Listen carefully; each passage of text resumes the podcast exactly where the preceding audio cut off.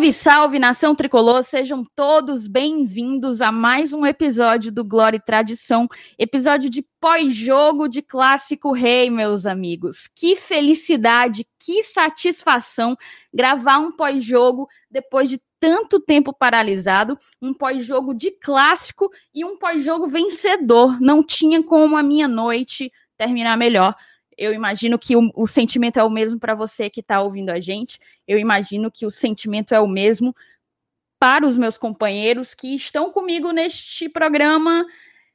Felipe Miranda, seja bem-vindo. Fala pessoal, novamente é uma honra estar aqui com vocês hoje. poxa, noite especial, noite de vitória de clássico. Pê, rapaz, que saudade de um jogo assim, meu Deus. Emocionante, Fortaleza completamente dominador complicando um jogo que podia ser mais fácil, poderíamos ter saído com um resultado bem melhor, mas é isso aí, né? Esse programa aqui, espero que a gente possa debater esse jogo de uma forma bem ampla, porque, rapaz, tem conteúdo, viu? Nossa, tem demais, tem demais, muita coisa para a gente falar. E mas eu vou, obviamente, introduzir o meu querido amigo que com certeza, com certeza ao longo desse programa vai abrir uma gelada, porque senão não seria um pós-jogo de clássico vencedor. Fala, Lenilson, tudo bem? Tudo jóia, é bom demais, né, cara? É bom demais comemorar uma vitória. É, apesar de não ser um jogo importante a nível de, de, de campeonato, de decisão, mas, cara, clássico, rei, é, é, é, tem a, aqueles, aquela sua mística e, e a, não tem como a gente não ficar nervoso na, na, na véspera do jogo, no, no, pós, no, no pré-jogo e dar aquela aliviada no pós-jogo depois de comemorar uma vitória é muito bom. E é claro que a gente vai abrir uma cervejinha. Na verdade, eu tô abrindo desde o pré-jogo, né? Para dar aquela aliviada na tensão. Mas o resultado foi muito importante, até porque garantiu a nossa vantagem na semifinal né, do Campeonato Cearense e, e, e tá aí na estatística, mais uma vitória em Clássico Rei. Exatamente, mais uma vitória em Clássico Rei. É, a gente que empatou com o Ceará pela Copa do Nordeste, agora venceu pelo campeonato, pelo campeonato brasileiro, não, pelo campeonato cearense. E provavelmente vamos reencontrar o nosso rival nas finais do Cearense, mas aí já é lá para depois da Copa do Nordeste, que começa no próximo dia 21. Mas uma coisa que eu queria dizer para vocês é que eu realmente eu não sei bem explicar a. Eu acho que a gente estava precisando disso. Nós, torcedores, que, enfim, enfren...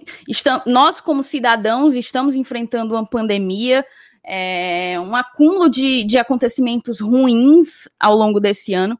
E, e, viver uma noite como essa, eu, eu não sou capaz de lembrar é, ao longo de 2020, assim, de, da última vez que eu me senti tão bem, tão satisfeita, com tanta adrenalina sendo, sendo liberada. Então, eu imagino que esse seja um sentimento compartilhado por toda a nação tricolor.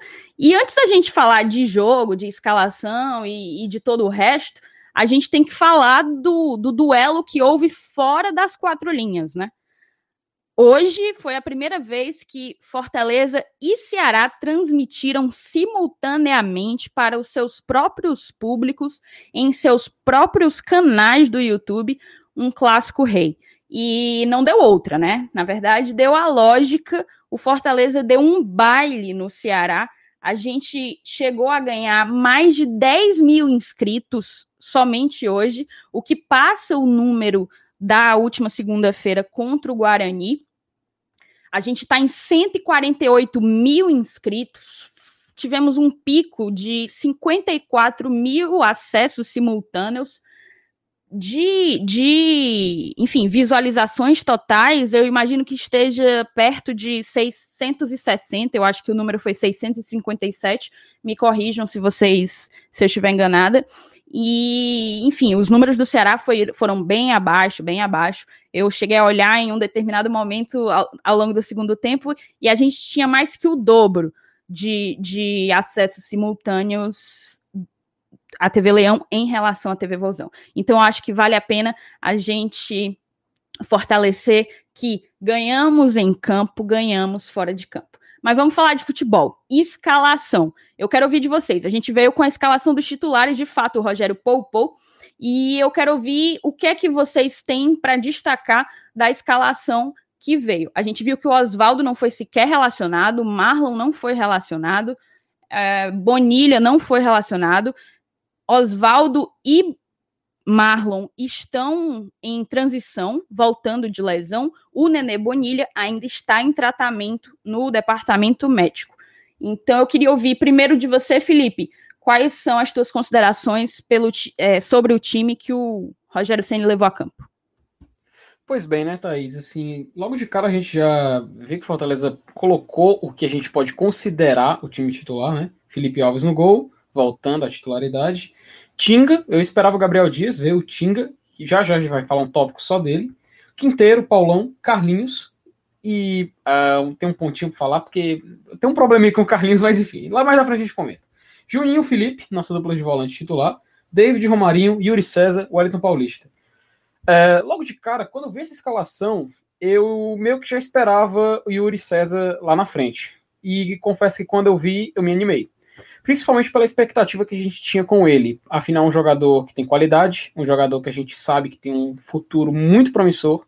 Afinal, ele vem das categorias de base do Flamengo e é da mesma geração de Vinícius Júnior, etc. Então a gente sabe que é um jogador que foi preparado para fazer sucesso. E ele está tá mostrando isso. E confesso que assim que vi o nome dele na escalação confirmada, já me deu um alívio e, uma, deu um, e colocou a expectativa lá em cima. Eu fiquei muito ansioso para a hora do jogo para ver como seria a postura dele em campo. No banco, é, confesso que, como já adiantei, Gabriel Dias, é, esperava realmente que ele começasse dentro de campo. Bruno Melo, que também estava no, no banco, eu esperava ele também na titularidade. E o Mariano Vasquez, que eu realmente também queria, eu queria o Mariano Vasquez jogando. Ele estava jogando tão bem, estava já num ritmo, acredito que não sei se eu posso dizer on fire, mas ele tava, tipo assim, ligadão, sabe? Ele tava pronto para entrar e já jogar como se tivesse já, tipo assim, num ritmo muito absurdo. Mas tudo bem, é banco e a gente não vai questionar, afinal a gente não pode mexer naquilo que a gente considera o nosso time ideal, entre aspas. Enfim, se essa foi a escalação, eu espero que a partir de hoje a gente possa ter isso como uma base. Afinal, Fortaleza, com esses jogadores que constantemente vem jogando, é como ele vem jogando da sua melhor forma. Nós vimos isso dentro de campo e esperamos ver nos jogos seguintes. Enfim, espero que daqui para frente a gente possa continuar dessa maneira. Felipe, e eu, se eu pudesse destacar dois pontos, eu vou querer saber do Elenilson o que, é que ele acha disso, que me chamaram a atenção na escalação foram, primeiro, a volta de um esquema tático com o centroavante. O Wellington Paulista voltou a entrar como titular. Segundo, o Bruno Melo. Ele foi poupado no jogo anterior, mas foi relacionado para esse, começou e terminou o jogo no banco.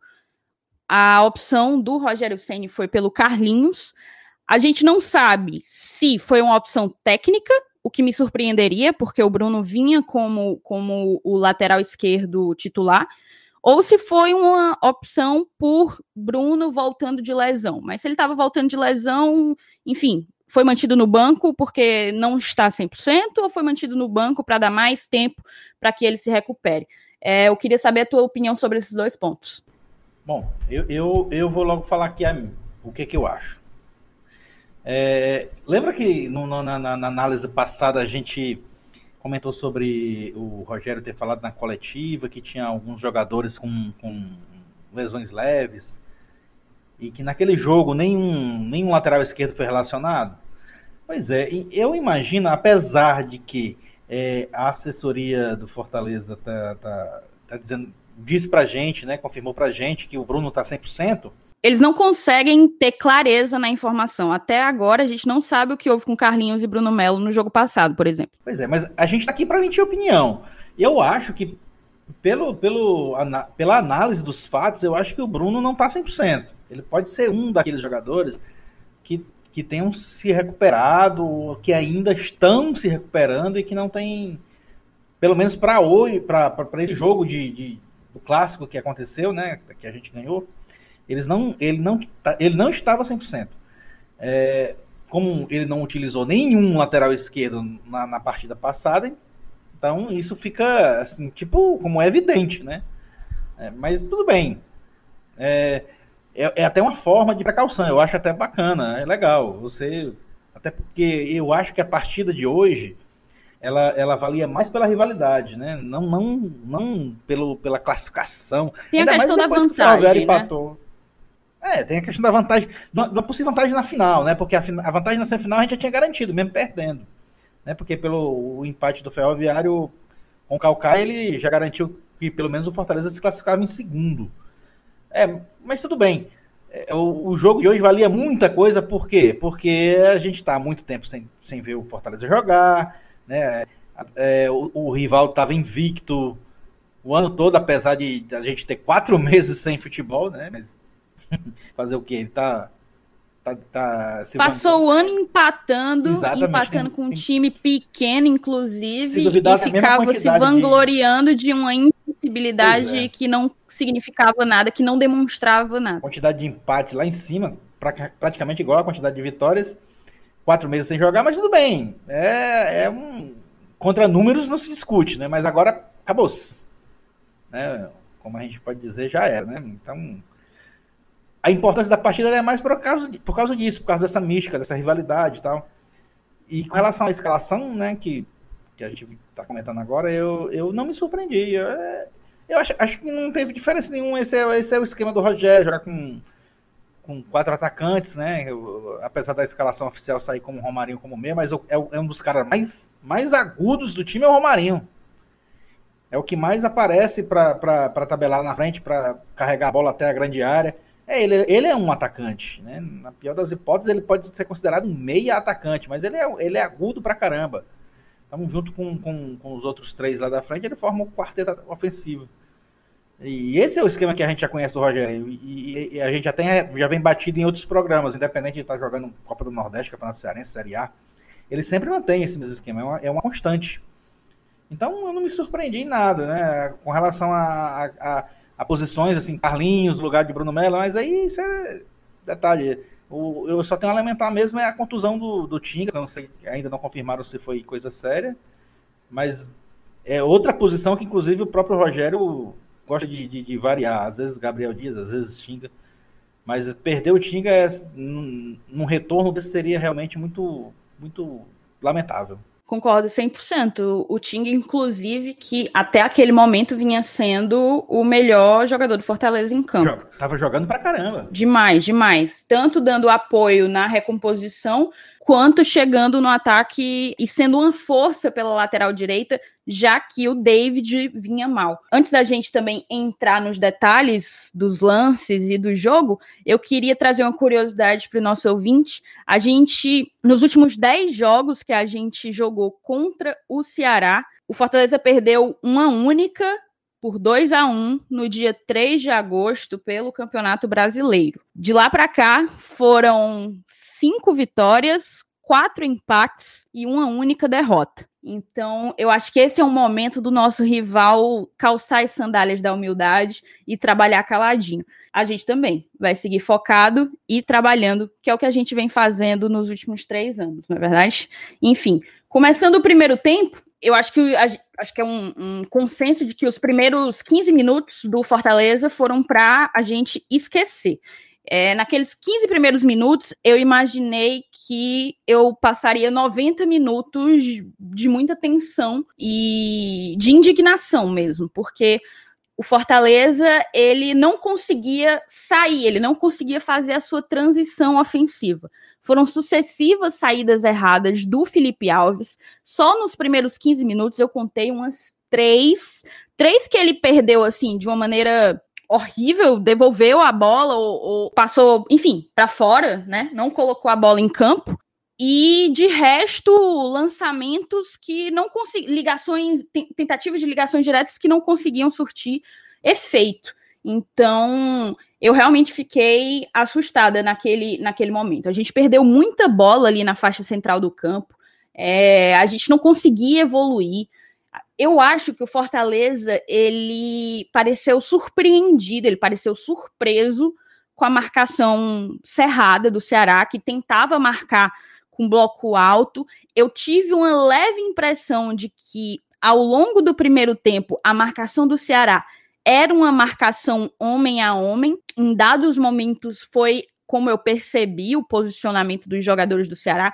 Isso mudou no segundo tempo, óbvio, porque a partir do segundo tempo o Ceará precisava buscar o resultado, mas eu realmente penso que a, a forte marcação e, e, o domínio do Ceará ali na, na faixa central do campo surpreendeu o Fortaleza e fez com que a gente só se ligasse, só entrasse no jogo aos 15 minutos do primeiro tempo. Fala tuas impressões, Elenilson. É, pois é, é, eu vi o começo de partida é, não muito legal, né? Mas assim, a gente tem que, que, que levar em consideração o quê? Eu, eu, pelo menos, eu levei isso.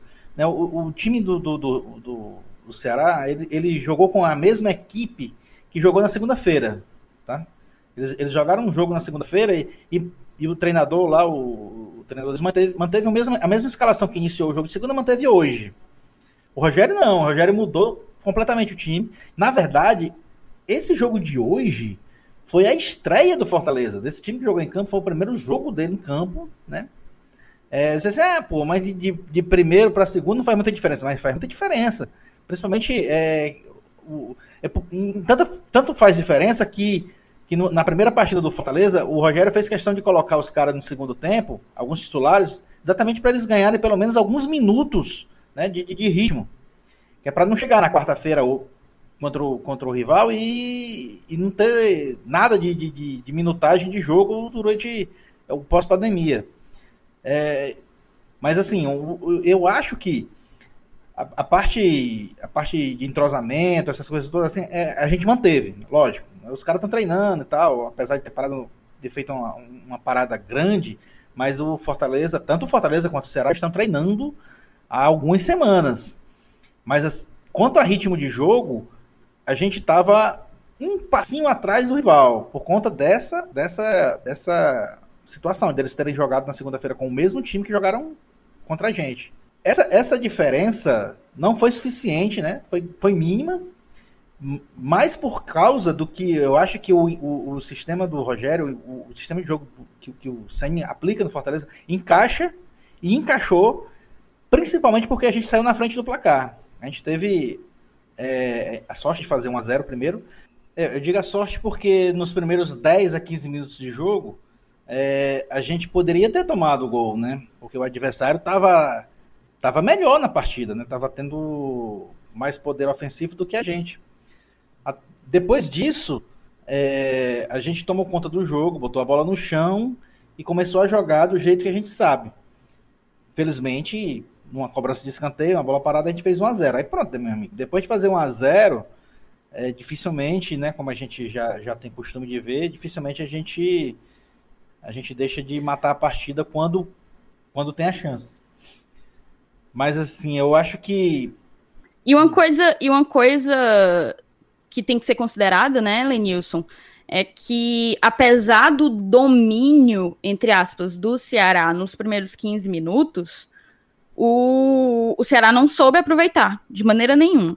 Até porque a nossa dificuldade era realmente em fazer uma, uma transição ofensiva, mas em termos de se postar enquanto sistema defensivo, a gente estava funcionando ali e a gente contou, claro, com a pouca objetividade, a pouca eficiência ofensiva do Ceará. Eu queria ouvir o, o que é que o, que o Felipe pensa e como que ele viu essa virada de, de comportamento a partir dos 15 minutos. Pois bem, né, Thaís? É, como vocês bem definiram, logo no começo do jogo o Ceará colocou o time para cima, né? Então a gente foi meio que pego de surpresa. Após essa pressão inicial, mesmo com Fortaleza tentando acionar o David e o Uri César e não obtendo sucesso, a gente teve que passar a jogar de um modo mais defensivo. Mas, a, mas o detalhe é que o clube do, o time do Fortaleza, ele já meio que tá treinado para esse tipo de situação. Tanto que, como eu anotei aqui, a primeira boa finalização do Fortaleza foi aos 16 minutos, com o Yuri César, meio sem objetividade, mas foi uma boa chance para a gente mostrar a imposição. O Ceará, então, passou a parar as jogadas do Fortaleza somente com falta, né? Ou seja, começando aí a equilibrar o jogo. O Tinga quase marcou numa falha do Brock, salvo engano, em que ele pisou na bola. Foi uma boa finalização. Mas é, ainda não foi esse o ponto alto do Tinga que eu quero ressaltar. Mas enfim. Então a gente teve um escanteio, o Quinteiro finalizou quase marcando, e isso, aos 18 minutos de jogo, foi que eu até destaquei aqui como foi o momento em que o Fortaleza começou a virar a partida. O Tinga, e aí sim, quero citar ele, evoluindo muito no jogo, teve uma sequência de dois lençóis espetaculares. O Tinga foi sensacional. Até brinquei no, no Twitter falando. É, para quem joga FIFA, quando você joga o modo de jogo Ultimate Team, você tem as cartinhas dos jogadores. E quando os jogadores jogam bem, eles ganham uma cartinha especial.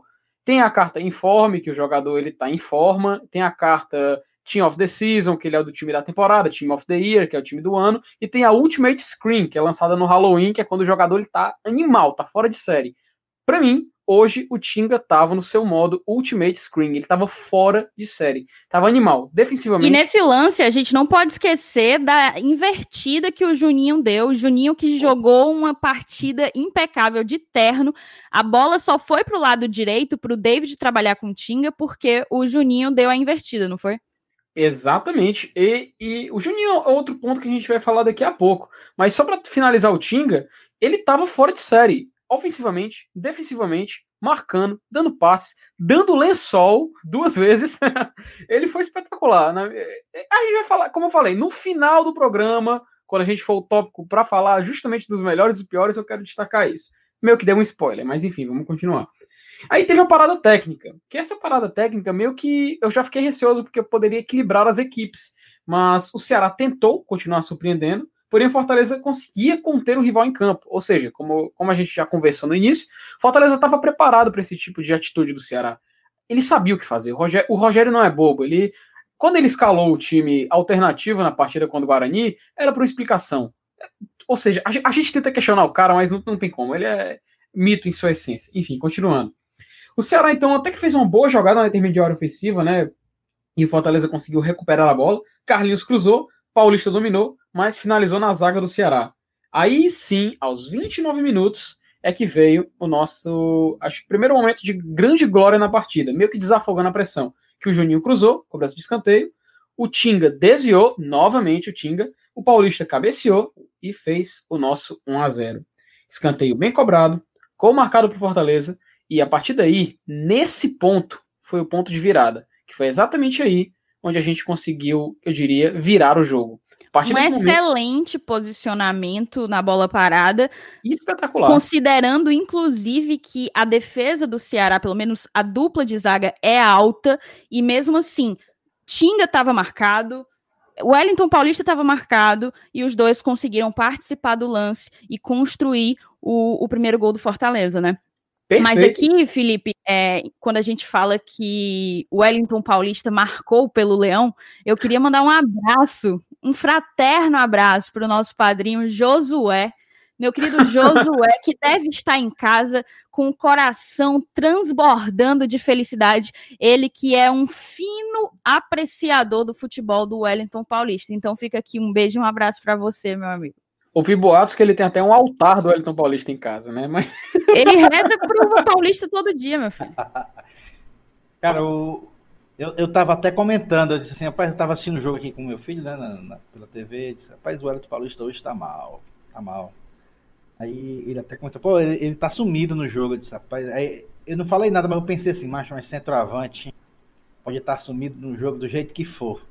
Mas se der bobeira, ó, é caixa. Perfeito, perfeito. Ah, meu Deus, é caixa. E principalmente o paulista, meu filho. Aquele ali não, não recusa nada, não. Mas, enfim, inclusive, Felipe, você falou que do nosso primeiro lance de perigo, que foi essa jogada com o Tinga anterior ao gol, o, o, e a gente falou da, da zaga alta do, do Ceará, a gente tem que levar, tipo, a gente tem que fazer uma parte aqui para dizer que o, o Luiz Otávio estava no banco, né? E eu descobri depois que foi a segunda partida seguida com o Luiz Otávio no banco. A, o primeiro lance de perigo do, do Ceará sequer saiu por algum jogador ofensivo seu. Foi o Thiago Pagnussaki que deu uma cabeçada, né? Que, mas a, a, a bola acabou fazendo uma trajetória por cima. Dizem, do gol. dizem Dizem as más línguas que o Luiz Otávio pediu para entrar só depois que o Romarinho saiu. Rapaz! Parece que foi, parece que foi. Eu ouvi essa informação de bastidor, viu? Tô aqui para confirmar. Mas dando continuidade, a gente tem que falar da nossa dupla de volantes que funcionou de um jeito que eu tava com muita, muita saudade de ver. Juninho e Felipe jogando com uma sintonia tão grande, o que até surpreende, porque foi a primeira partida dos dois, eles foram poupados no jogo contra o Guarani. Agora, sobre o Yuri, eu queria ouvir de vocês. O Yuri estreou hoje é, como titular, digamos assim, né? Foi o primeiro jogo que ele saiu como titular, salvo engano. Tô errada ou, ou ele só vinha entrando? Primeiro, é, foi o primeiro jogo, jogo titular, titular foi hoje. Primeiro jogo como titular. Pois é, eu senti, e, e, assim, uma grande responsabilidade, né?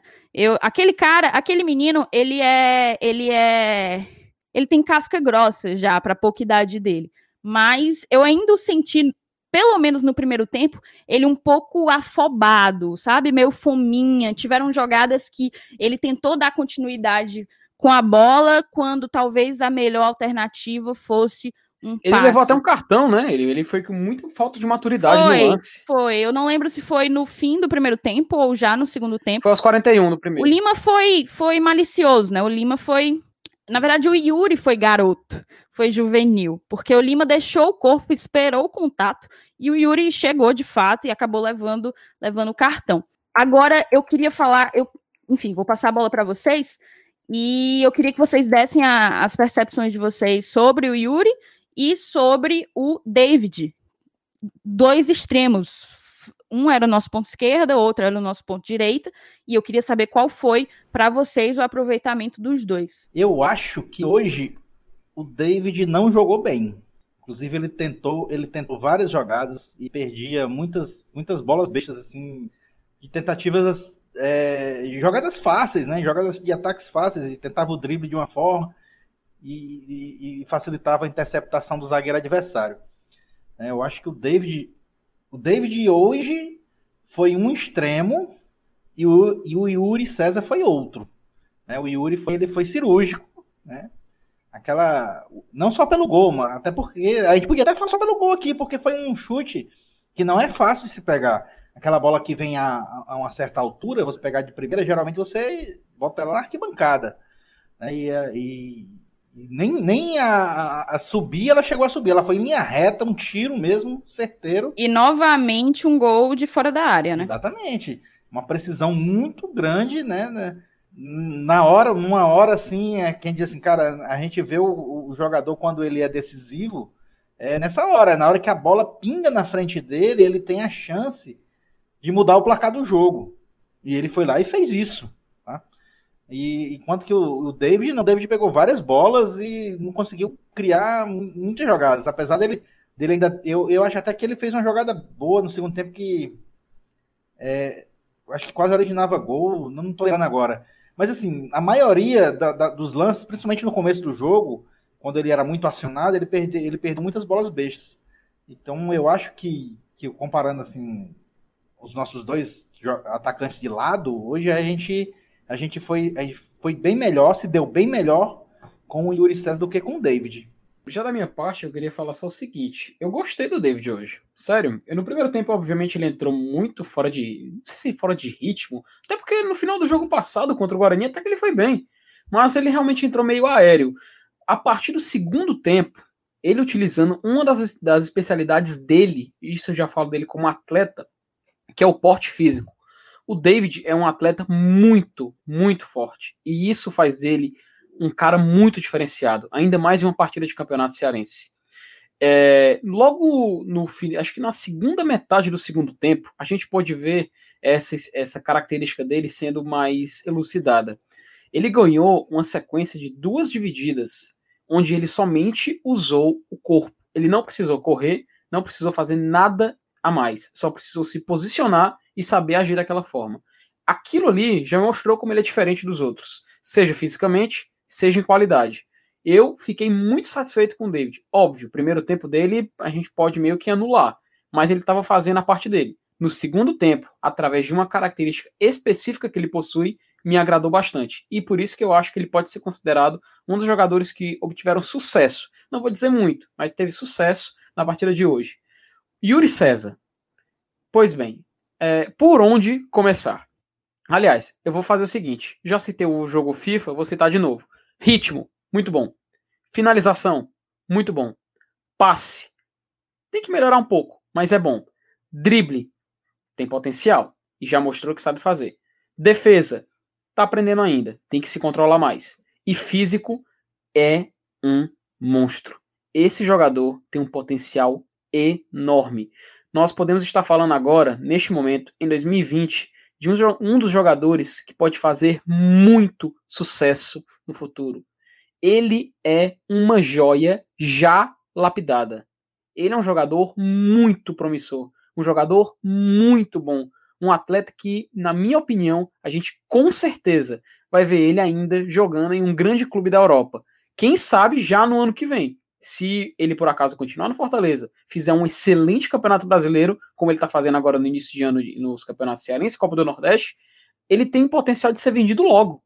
Então, esse jogador, ele tem que ser tratado como ele merece, como uma pérola, como uma joia que já está lapidada. Só não, só não ainda foi achada por uma, digamos, digamos um, um gigante do futebol mundial. Se bem que ele já está jogando em um. Rapaz, esse cara tem umas frases de efeito que eu chego, fico desajustada, assim, eu fico, sabe, desconcertada. desconcertada. Brincadeira, hein? Brincadeira, meu irmão.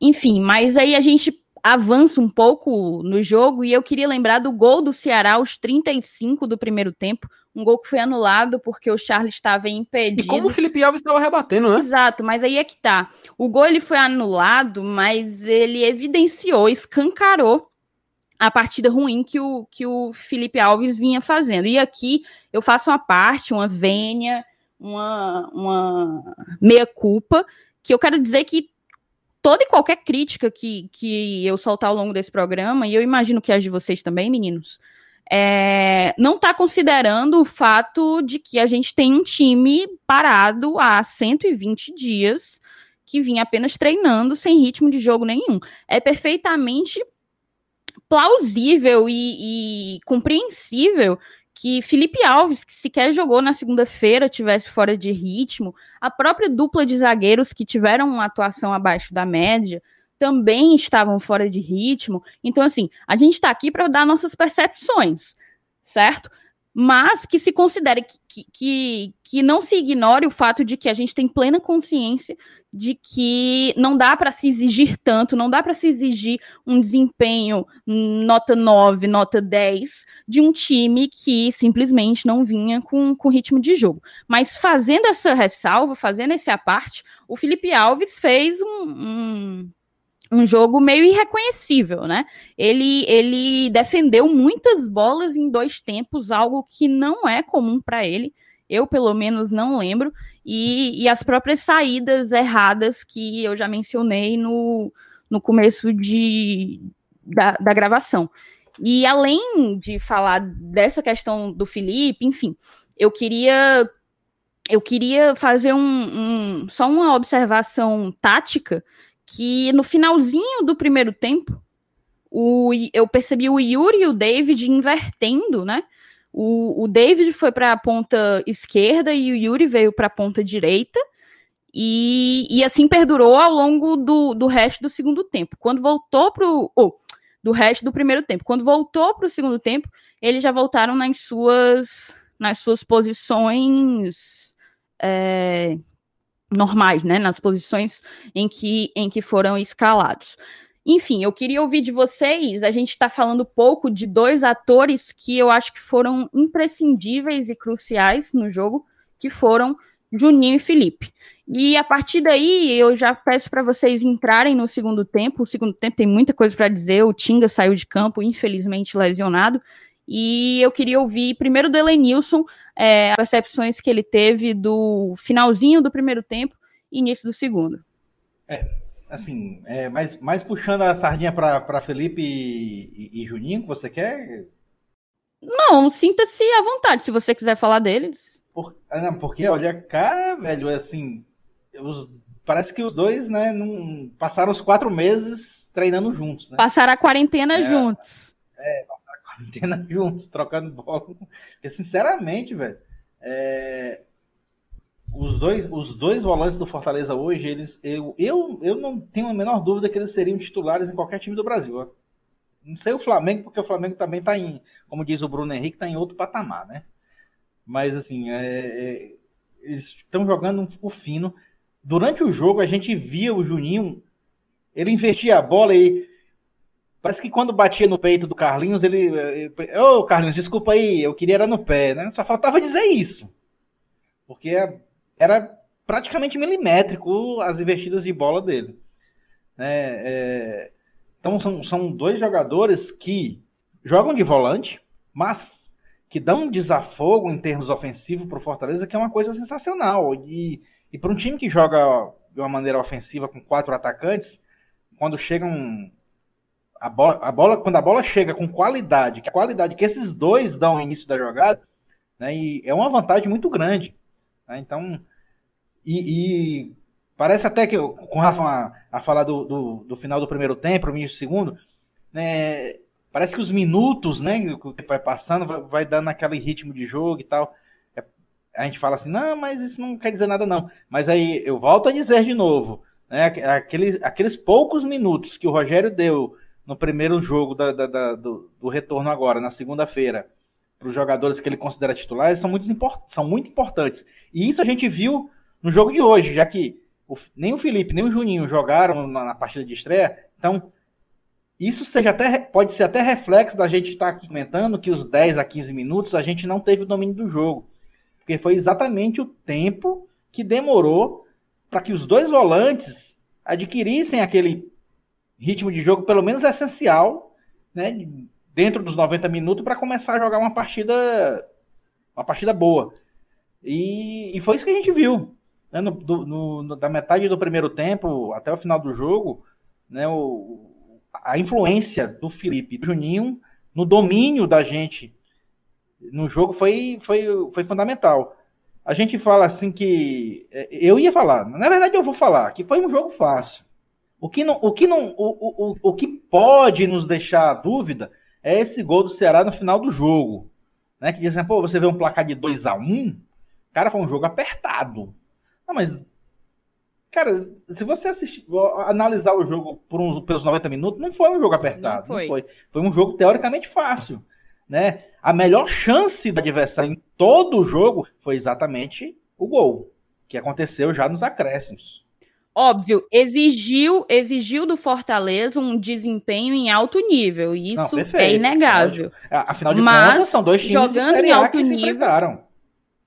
Exato, mas jogando em alto nível não deu para Ceará. Perfeito. Eu também acho. Eu, é porque o, o placar do jogo a gente diz assim, não, o cara vai dizer que o jogo faz o jogo 2 a 1 um, pelou o porco, que, porque no final do jogo teve uma falta que jogaram a bola na área. Ah, porra, velho. Né? Também vai, vai, vai analisar o jogo por causa de, de dois minutos? E que se destaque que o gol do Ceará veio de uma cochilada. É, para mim, foi, eu não consegui. Eu não consegui decretar, bater o martelo se foi do Carlinhos ou do Paulão, mas eu fiquei tendenciosa a, a, a ter uma percepção de que foi o Carlinhos que, que cochilou no lance. Mas, enfim, para mim foi um, uma culpa dividida. Mas é, eu penso que se a gente, assim, concordo plenamente, o, o para mim o Fortaleza foi de longe muito melhor na partida.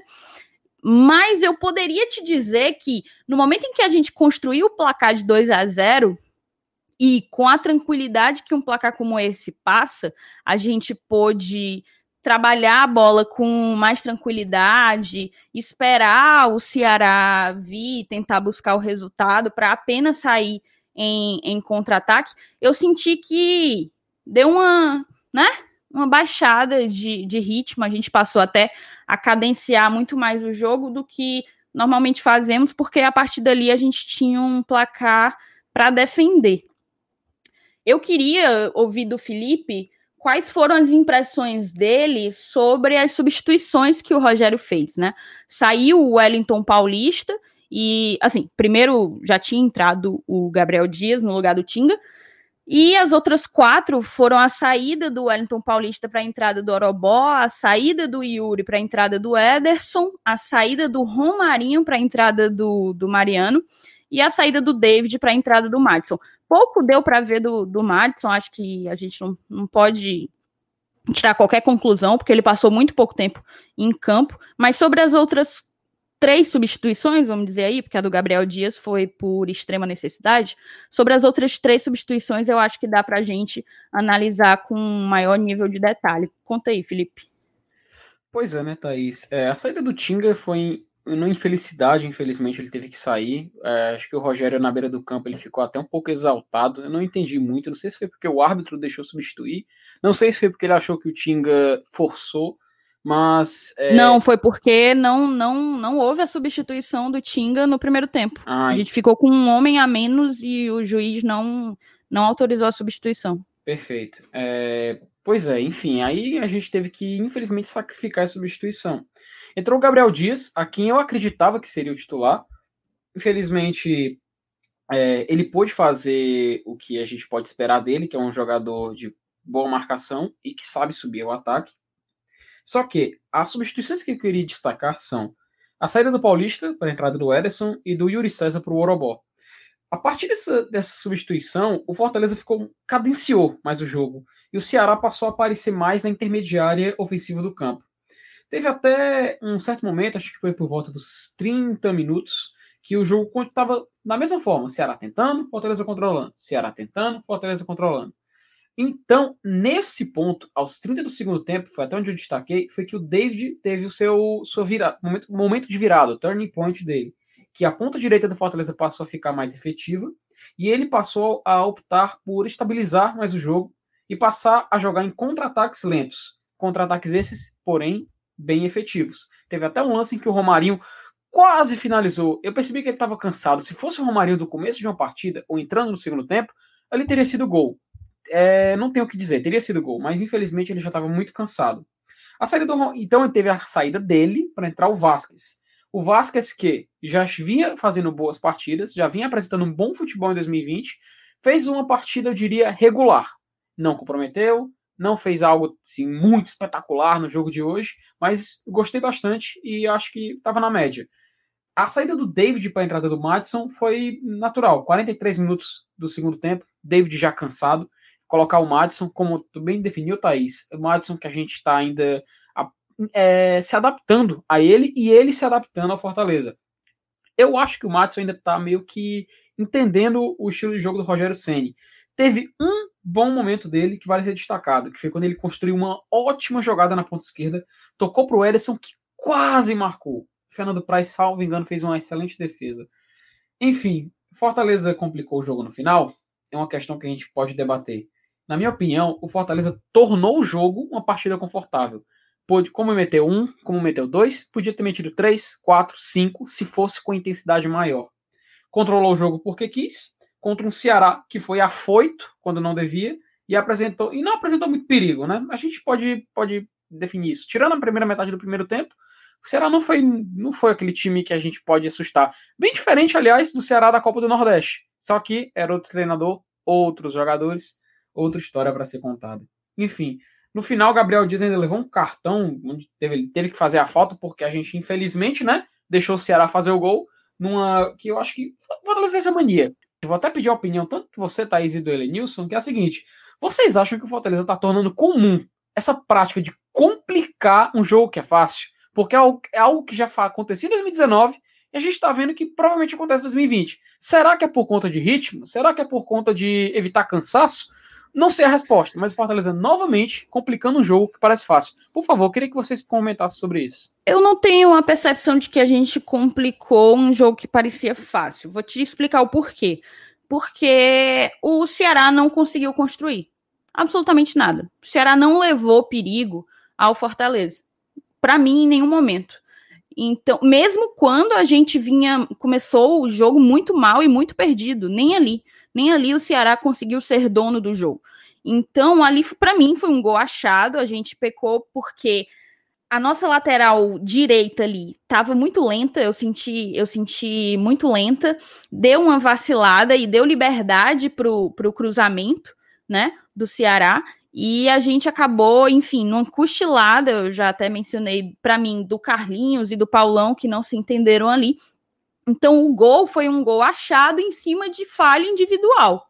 A gente não, não foi um, um, um enfim, não foi um movimento de coletivo, né? Digamos assim. Então, eu acredito que, de fato, deu uma pimentinha a mais no finalzinho do jogo. Pimentinha essa que não deveria nem haver, diga-se de passagem, porque eu fiquei chocada com os seis minutos de acréscimo.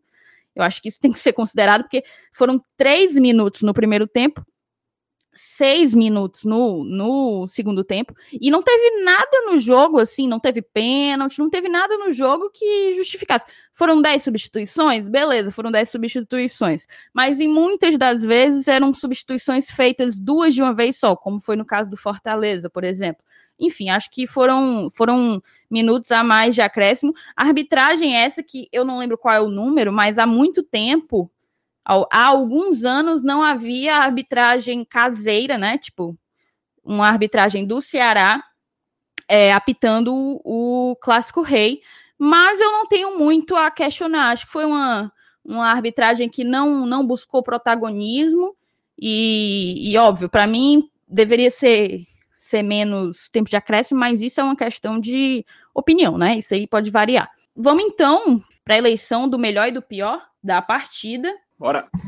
Antes de ir, então, para eleição do melhor e do pior da partida, não vou nem dizer pior da partida, porque vencendo um clássico rei, a gente não pode dizer isso. Eu vou, eu vou, vamos fazer a eleição do, do melhor e do menos bom. Isso existe? Que coisa horrorosa, né? que termo horroroso. E do regular. E do regular. Pronto, melhor. É a eleição do melhor e do regular. E, mas antes disso, eu queria aproveitar você que está ouvindo a gente, te lembrar para você curtir as nossas redes sociais, favoritar o Glória e Tradição no agregador de podcast que você tem instalado no seu celular. A gente vai começar a alimentar nosso canal do YouTube, então se você ainda não é inscrito no nosso canal do YouTube, se inscreve para e marca a notificação do sininho para você ser avisado sempre que a gente postar conteúdo novo. E mais, eu também te peço para você ser apoiador do Glória e Tradição. A gente só chegou até onde a gente chegou. A gente só chegou a, a, um ano com tantos programas gravados e com a qualidade tão boa e reconhecida pela nossa audiência, graças a essa galera que, mais que escuta, veste a camisa do Glória e Tradição e, e nos ajuda a dar continuidade a esse projeto. Então, seja nosso apoiador, os links para apadrinhar estão na descrição de, do vídeo e você pode conhecer mais sobre os planos por lá. Mas vamos, chega de, de, de enrolação, vamos para a eleição do melhor em campo. Eu confesso que é uma disputa acirradíssima, acirradíssima. Vou passar a primeira bola para vocês, eu vou ser a última, voto de Minerva se houver empate. Imagino que imagino que Pode até haver empate, pode até haver empate, dada a quantidade de, de, de boas atuações que a gente fez. Vou passar a bola primeiro para Elenilson Dantas. Para você, meu amigo, quem foi o melhor da partida? É, como você falou, tem algumas opções. Né? Muita gente jogou bem, muita gente jogou bem mesmo. Mas eu vou ficar com o Juninho. Eu acho que o Juninho foi o melhor jogador em campo nessa vitória contra o Ceará. Um voto para Juninho e você, Felipe Miranda. Pois bem, né? É, a gente poderia eleger dois jogadores. Na verdade, eu queria eleger dois jogadores. Eu sei que não pode, tem que escolher um, mas vou só fazer um disclaimer aqui sobre os dois. Um seria o Felipe, que, na minha opinião, é o melhor volante do estado. Talvez do Nordeste. O cara, gente, eu sei que a gente às vezes meio que pega no pé dele por causa da, da do extra-campo. No estado você foi humilde, tá? Exato. Desculpa te interromper, mas eu não poderia deixar passar.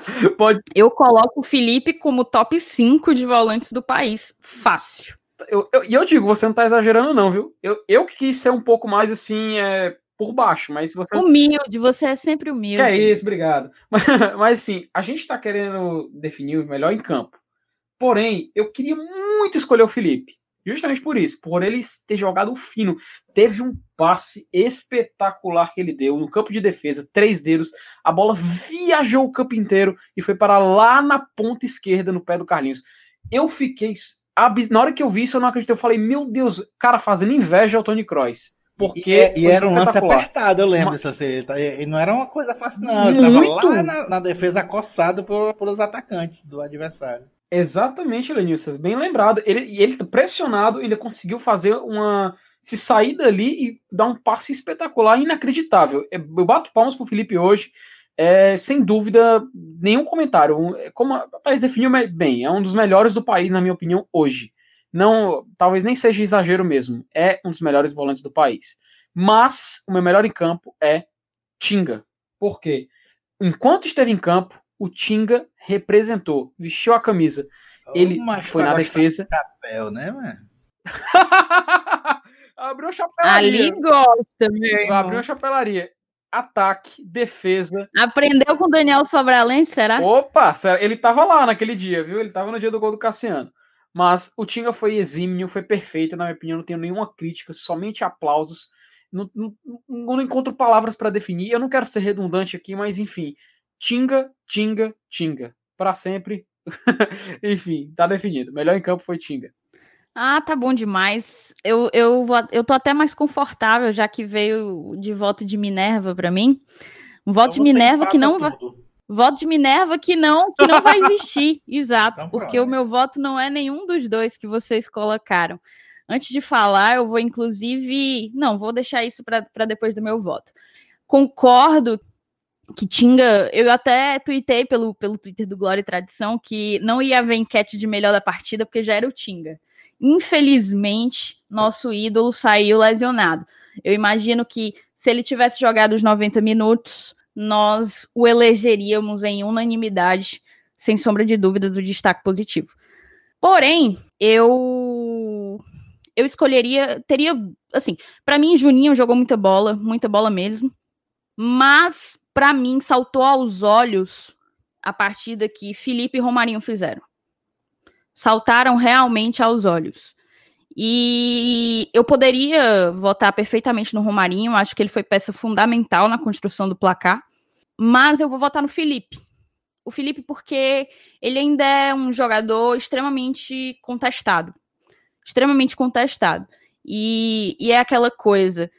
Beleza, o Felipe faz fora de campo, ele tem uma. Ele poderia melhorar muito enquanto, enquanto jogador. Até pelo, pelo próprio sucesso dele mas dentro de campo ele é gênio. O Felipe consegue, encontra soluções em, em quando ele está completamente cercado, ou quando a marcação está cerrada, ou quando a defesa está fechada. E eu acho que hoje ele fez uma partida brilhante.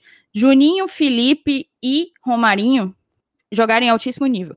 Mas meu voto vai para o Felipe, fica então empatado e quando eu digo empatado, é empatado mesmo, porque na enquete que a gente colocou no Twitter, a gente está pela primeira vez com um empate técnico entre três opções. A gente sempre coloca três opções e outro. Outro tá só com 2%. E houve um empate técnico, já que a margem de erro é de três pontos para mais ou para menos, como o Datafolha. É, a gente está com empate técnico entre justamente Romarinho, Felipe e Tinga os três votados, perdão, dois dos três votados por nós. Acabou que eu não coloquei o Juninho na enquete, mas a gente teve observações de torcedores que falaram, enfim, que destacaram a importância do Juninho. Vou até mandar um abraço para eles dois, Renan Guedes e Rubens Benevides, que mencionaram que o Juninho deveria estar na enquete. Vamos então para o jogador mais regular, aquele que poderia ter tido um desempenho mais interessante. Você primeiro, Elenilson. Eita, vamos ver. Deixa eu ver aqui. Teve. É, é outra votação difícil também. Mas eu vou ficar com o David. Vou ficar com o David. Eu, eu tinha um. Eu podia analisar o Carlinhos, mas o Carlinhos também foi muito voluntarioso, chegou em linha de fundo, cruzou várias bolas. É, mas não tem como. O David ele errou muito no começo do jogo, principalmente no, no primeiro tempo. É, tentou passar várias bolas, perdeu muitas bolas fáceis. Eu vou votar no David. Eu esperava mais dele nesse jogo. Boa, e você, Felipe? Pois bem, né? Uh, é difícil escolher um, um, pior em campo, etc. Mas eu vou escolher um jogador que eu gosto muito, gosto realmente muito, na minha opinião, ele é titular desse time. Mas hoje eu fiquei meio que com, sei lá, torci meio o nariz para ele, que foi o Paulão. É, o Paulão ele fez uma partida meio que, sei lá, recebia a bola, perdia alguns passes, deu alguns passes errados, é, meio que complicou em alguns momentos. Teve até um certo momento em que ele, ele recebeu um passe do Felipe, dominou errado, acabou cedendo um ataque para o Ceará, ataque promissor do Ceará, aliás. E na hora do gol do Ceará, ele, eu, não, eu senti que ele não estava posicionado corretamente, não sei. Eu fiquei meio desconfiado com o Paulão hoje, sabe? Nada contra o sujeito, pelo contrário, na minha opinião, titular absoluto no time do Fortaleza. É, até melhor que o Quinteiro, em muitos momentos. E infelizmente vou ter que votar no Paulão. É isso aí. Eu concordo com os dois. Para mim, é, Paulão e, e, David foram o, os jogadores que mais destoaram no jogo de hoje. O Paulão errou demais saída de bola e eu senti que ele manteve uma regularidade nessa displicência, tanto no primeiro quanto no segundo tempo. Entretanto, votarei junto com meu amigo Elenilson, seguirei o voto do relator e votarei no David. Para mim, o David não acertou nada. Ele, de fato, ele melhorou no segundo tempo, mas errou demais, demais, demais no, no primeiro, principalmente, e acabou, enfim, interrompendo jogadas que poderiam ter sido promissoras. Então, meu voto vai no David. O David também está ganhando na nossa enquete de, de pior da partida, de destaque negativo da partida, né? A nossa enquete tá com David em primeiro, Felipe Alves empatado com outro. Quem é esse outro? Esse outro é justamente Paulão, que foi lembrado nos comentários pelo nosso querido padrinho conselheiro Jonab Fernandes. Um beijo para você, o homem dos números, apostador milionário. e o Leonardo achou, o Leonardo apontou aqui que, que o David de fato melhorou no segundo tempo. O Guto Amorim é, destacou que o Quinteiro também não foi bem. Eu concordo, a nossa dupla. Na verdade, o goleiro e a dupla de zaga destoaram um pouco, estão bastante fora de ritmo, que recuperem o mais rápido possível. Mas eu acho que é isso. Acho que a gente tem aí quase uma hora de pós-jogo. Vou dormir feliz, provavelmente três horas da manhã, porque é quando esse programa vai ao ar. Mas que, que noite, meus amigos, que noite. Foi muito bom ter tido a companhia de vocês para mais um pós-jogo do Glória e Tradição. Eu que agradeço a companhia de todos e é isso aí. Bora pro próximo. É. Bora então? Vamos nessa. Até a próxima. Saudações para todos, Tchau, tchau.